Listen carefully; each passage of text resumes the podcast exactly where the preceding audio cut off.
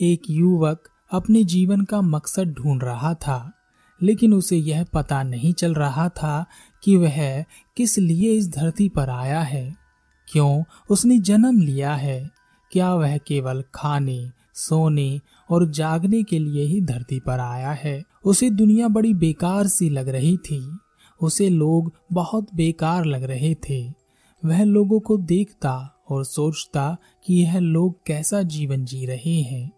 चारों तरफ़ भागा दौड़ी है। सब अजीब अजीब से चेहरे बनाकर घूमते रहते हैं। सब मासूम लगते हैं और सारे ही दोषी हैं। जो सबसे बड़ा दोषी है, वह सबसे अधिक मासूम दिखाई देता है। और जो वास्तव में मासूम है, वह दोषी नज़र आता है। कोई किसी से खुश नहीं है। एक पल खुशी देता है तो दूसरा पल दुख दे जाता है। उस युवक ने लोगों के जीवन को बड़े ध्यान से देखा था कि किस प्रकार सब कुछ बस होता जा रहा है। लगता ही नहीं कि कोई कुछ कर रहा है, बस सब हो रहा है। ऐसे में उसका मकसद क्या है? क्या वह भी ऐसा ही जीवन जिए जो सब जी रहे हैं, या उसे कुछ और करना चाहिए? लेकिन क्या? इसी तरह के सवाल लिए वह इधर से उधर भटक रहा था। उसे उसके सवालों का जवाब नहीं मिल रहा था। कई बार तो उसके मन में ख्याल आया कि ऐसी दुनिया में रहकर क्या फ़ायदा, जहाँ एक तरह से जीने के अलावा कोई और रास्ता ही नहीं है। या तो वह वैसे ही जिए जैसे सब जी रहे हैं, या फिर मृत्यु को प्राप्त हो जाना ज़्यादा अच्छा है। और एक दिन उसने निश्चय किया कि वह इस दुनिया में बहुत कुछ देख चुका है। वह जानता है कि यह दुनिया एक तरह से ही चल रही है। इसके अलावा यहाँ कुछ और नहीं है। तो ऐसे जीवन को जीने का क्या फ़ायदा? इसलिए उसने आत्महत्या करने का निश्चय किया। आत्महत्या करने के लिए वह एक रास्ते से जा रहा था। तब उसने रास्ते में गुरु का आश्रम देखा और वह उस आश्रम में पहुँच गया। उसने गुरु से कहा, गुरुदेव मैं दुनिया बहुत देख चुका। मैंने बहुत लोगों को देखा, उनके जीवन को देखा। मैं समझ गया हूँ कि यह दुनिया एक ही तरह से चलती है। सब एक ही तरह से सोचते हैं। सबका व्यवहार एक जैसा ही है। सब खुशी चाहते हैं, लेकिन खुशी किसी को कोई देना नहीं चाहता। सब दया चाहते हैं, लेकिन कोई किसी पर दया नहीं करना चाहता। लोगों को नाराज़ रहने में ज़्यादा मज़ा आने लगा है। प्यार पाने के लिए भी लोग नाराज़ रहने लगे हैं। कोई किसी को प्रेम भी करता है तो बहुत दूर की सोच कर करता है कि इससे प्रेम करने से मुझे कोई फ़ायदा होगा या मुझे हानि होगी। लाभ लगे तो लोग प्रेम करते हैं। सभी लोग क्रोध की अग्नि में जल रहे हैं। ऐसा लगता है कि जीवन का मकसद केवल एक दूसरे को नीचा दिखाना रह गया है। हर परिस्थिति में हर कोई सही है, सब मासूम है और सामने वाला दोषी। यहाँ सब मासूम है और सब दोषी है। अब समझ नहीं आ रहा कि इस तरह की दुनिया में मैं यहाँ रहकर क्या करूँगा। इसलिए मैं आत्महत्या करने की सोच रहा हूँ। क्या आप मुझे कोई राय दे सकते हैं? कि मैं कैसे मरूं? गुरु मुस्कुराए और गुरु ने कहा, क्या तुम्हारी शादी हो चुकी है? युवक ने कहा हाँ हो चुकी है। गुरु ने कहा, तुम्हारी पत्नी तुम्हारी बात नहीं मानती। तुम जो भी उसके लिए करते हो, उसे सब कुछ कम ही नज़र आता है। तुम चीज़ों को बनाने की कोशिश करते हो, लेकिन तुम्हारी पत्नी चीज़ें बिगाड़ देती है। तुम अपनी पत्नी के सामने अपनी इज़्ज़त, अपने मान सम्मान को बचाए रखने के लिए प्रयास करते रहते हो, लेकिन वह तुम्हारे प्रयासों को विफल करती रहती है। शायद तुम्हारे आत्मसम्मान को बार बार ठेस पहुँचती रहती है। क्या तुम्हारी माता जीवित है? युवक ने कहा हाँ मेरी माता अभी जीवित हैं। गुरु ने कहा, तुम्हारी पत्नी और तुम्हारी माँ में हमेशा कुछ विवाद बना रहता है। तुम्हारी पत्नी तुम्हारी माँ का इतना सम्मान नहीं कर पाती जितना वह अपनी माँ का करती हैं। तुम्हें वह दोनों उल्टी दिशाओं में दिखाई देती हैं, एक तो पूरब और दूसरी पश्चिम। और तुम्हारा जीवन उन दोनों के विवादों में पिस रहा है। क्या यह सही है? वह युवक गुरु के चरणों में गिर गया और उसने कहा, गुरुदेव, आपको कैसे पता चला कि मैं किस परेशानी से गुजर रहा हूँ? मैंने तो केवल आपसे आत्महत्या करने के बारे में पूछा था। गुरु ने कहा, एक शादीशुदा व्यक्ति को दुनिया के व्यवहार का बहुत तेज़ी से ज्ञान होता है, जैसे तुम्हें हो रहा है, और ज़्यादातर पति एक समय तक या तो सन्यासी बनने के बारे में सोचते रहते हैं, या आत्महत्या के बारे में सोचते रहते हैं। कुछ जो समझौता कर लेते हैं, झुक जाते हैं, वह चुपचाप अपनी ज़िंदगी गुजारते रहते हैं। और मुझे यह इसलिए पता है क्योंकि मैं भी पहले पति रह चुका हूँ और अब सन्यासी। युवक की आँखों में जैसे चमक आ गई और उसे लगा जैसे उसका दुख दर्द समझने वाला कोई आ गया है। युवक ने कहा तो मुझे क्या करना चाहिए गुरुदेव? गुरु ने कहा, यह दुनिया सब एक जैसी ही चलती हुई नज़र आती है। सब लोग एक जैसा ही व्यवहार करते हैं और उसका कारण यही है कि वह एक जैसी ही चीज़ों के गुलाम है। सब कुछ किसी एक के नियंत्रण में है। जिसकी गुलामी हम सब करते हैं, वास्तव में हम सब आज़ाद तो नज़र आते हैं, मगर हम सब गुलाम ही हैं और गुलाम की तरह ही जीते हैं और गुलामी में ही मर जाते हैं। युवक ने कहा, गुरुदेव, मैं कुछ समझा नहीं, मैं किसी का गुलाम नहीं हूँ। गुरु ने कहा, तुम एक महान व्यक्तित्व हो मेरा भाग्य है कि तुम्हारे जैसा युवक मेरे आश्रम में आया। जितने ज्ञान की बात तुम करते हो, आज तक किसी ने नहीं की। यहाँ तक कि मैं खुद भी इतनी ज्ञान की बातें नहीं जानता। मैं आभारी हूँ कि तुम यहाँ आए हो।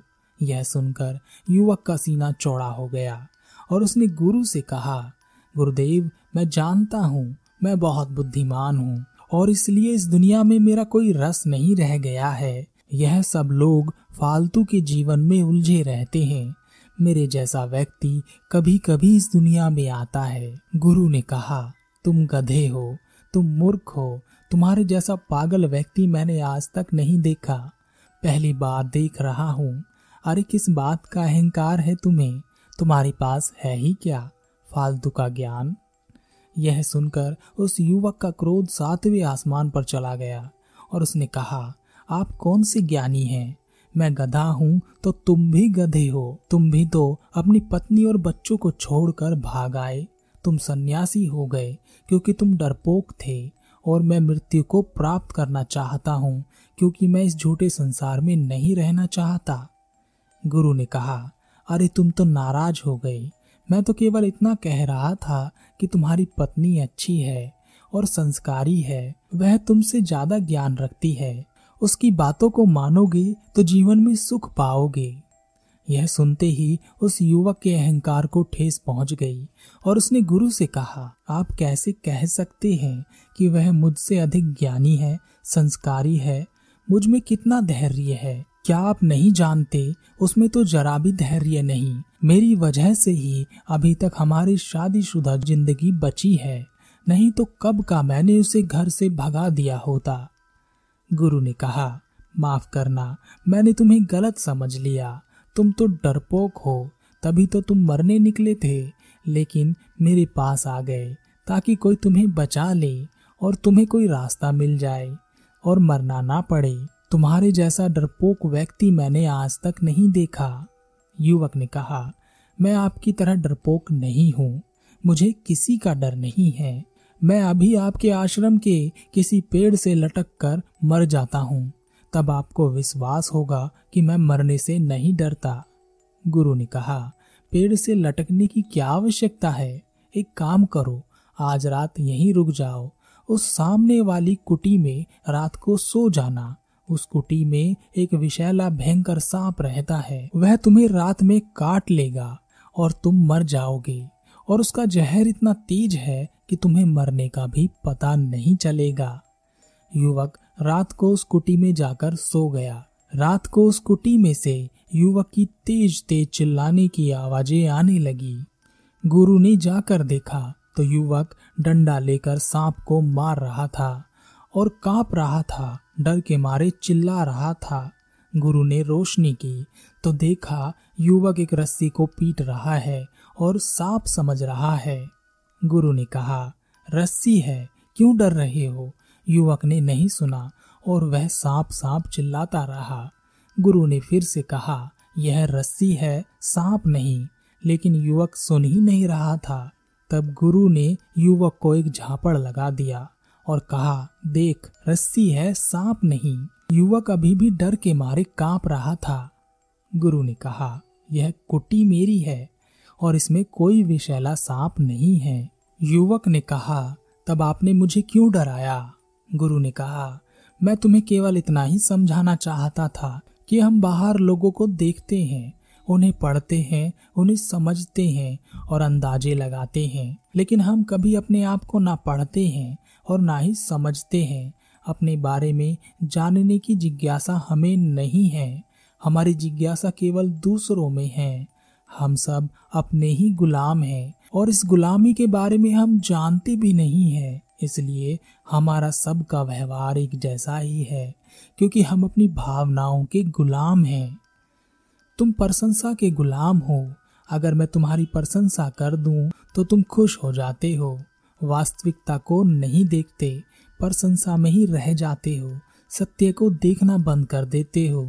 उस झूठ में खुश हो जाते हो जिसमें तुम्हारी प्रशंसा है। तुम क्रोध के गुलाम हो। अगर मैं तुम्हें मूर्ख कह दूँ तो तुम क्रोधित हो जाते हो। क्रोध ने तुम्हें नियंत्रण में लिया है।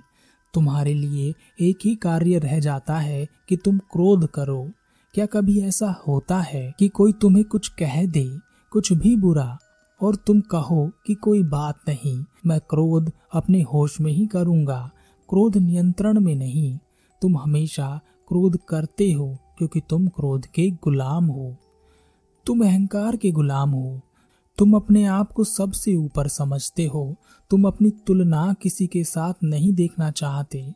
तुम्हें कोई नीचा दिखाए तो तुम्हारे अहंकार को ठेस पहुँच जाती है। तुम अकड़ जाते हो। तुरंत ही उस दूसरे व्यक्ति को नीचा दिखाने में लग जाते हो और ऐसा करके तुम्हें खुशी मिलती है। तुम डर के गुलाम हो। तुम हमेशा डरते रहते हो कि अब क्या होगा, कैसे होगा, कौन करेगा, कहाँ से आएगा? कोई तुम्हें छोड़कर चला ना जाए, कोई तुम्हारी ज़िंदगी में वापस ना आ जाए, जो मिला है वह छूट ना जाए। दिखाते ऐसे हो कि तुम डरते नहीं हो, लेकिन मृत्यु आने पर सारा डर बाहर निकल आता है, क्योंकि तुम डर के गुलाम हो। हम अपने जीवन में अपनी ही भावनाओं के गुलाम हो जाते हैं। यह सभी भावनाएँ लगभग सभी की एक जैसी होती हैं। सबको एक ही चीज़ चाहिए होती है। सबको खुशी चाहिए, सबको सुख चाहिए, सबको प्रेम चाहिए, लेकिन अपनी शर्तों पर। सब स्वार्थी हैं और स्वार्थ पर ही सारी चीज़ें चाहते हैं। इसलिए यह दुनिया एक जैसी दिखाई देती है। युवक ने कहा, आप सही कहते हैं, गुरुदेव। मैंने बाहर लोगों को बहुत पढ़ा। बहुत समझा, बहुत जाना, लेकिन अपने आप को जानना भूल गया। खुद को अपनी गुलामी से आज़ाद कराना भूल गया। मैं लोगों को समझाता रहा कि ऐसे जियो, लेकिन खुद को समझाना भूल गया। अपनी गुलामी के बारे में मुझे पता ही नहीं था। सोचता था कि मैं आज़ाद हूँ, लेकिन आपने मेरी आँखें खोल दी। मैं अभी भी गुलाम हूँ। अपना गुलाम, जिसने समस्या को जान लिया, वह समाधान भी जान लेगा। समस्या तब बड़ी हो जाती है, जब हमें पता ही नहीं होता कि हमारे साथ क्या हो रहा है। समस्या क्या है? हम सब किसी न किसी के गुलाम हैं।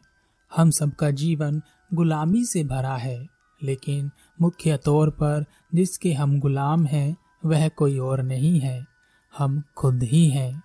हम अपने ही गुलाम हैं। हमने अपने आप को ही जंजीरों में बाँध रखा है। हमने अपने आप को ही गुलाम बना रखा है। हम खुद को स्वतंत्र नहीं होने देना चाहते और स्वतंत्रता की बात सुनते ही हम काँप जाते हैं।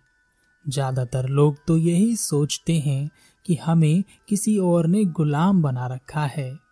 हम कभी अपना रुख करते ही नहीं। कभी अपने बारे में जानना चाहते ही नहीं। इसलिए यह हमें पता ही नहीं चलता कि कोई और हमें गुलाम बनाए। इससे पहले हमने खुद को ही अपना गुलाम बना रखा है।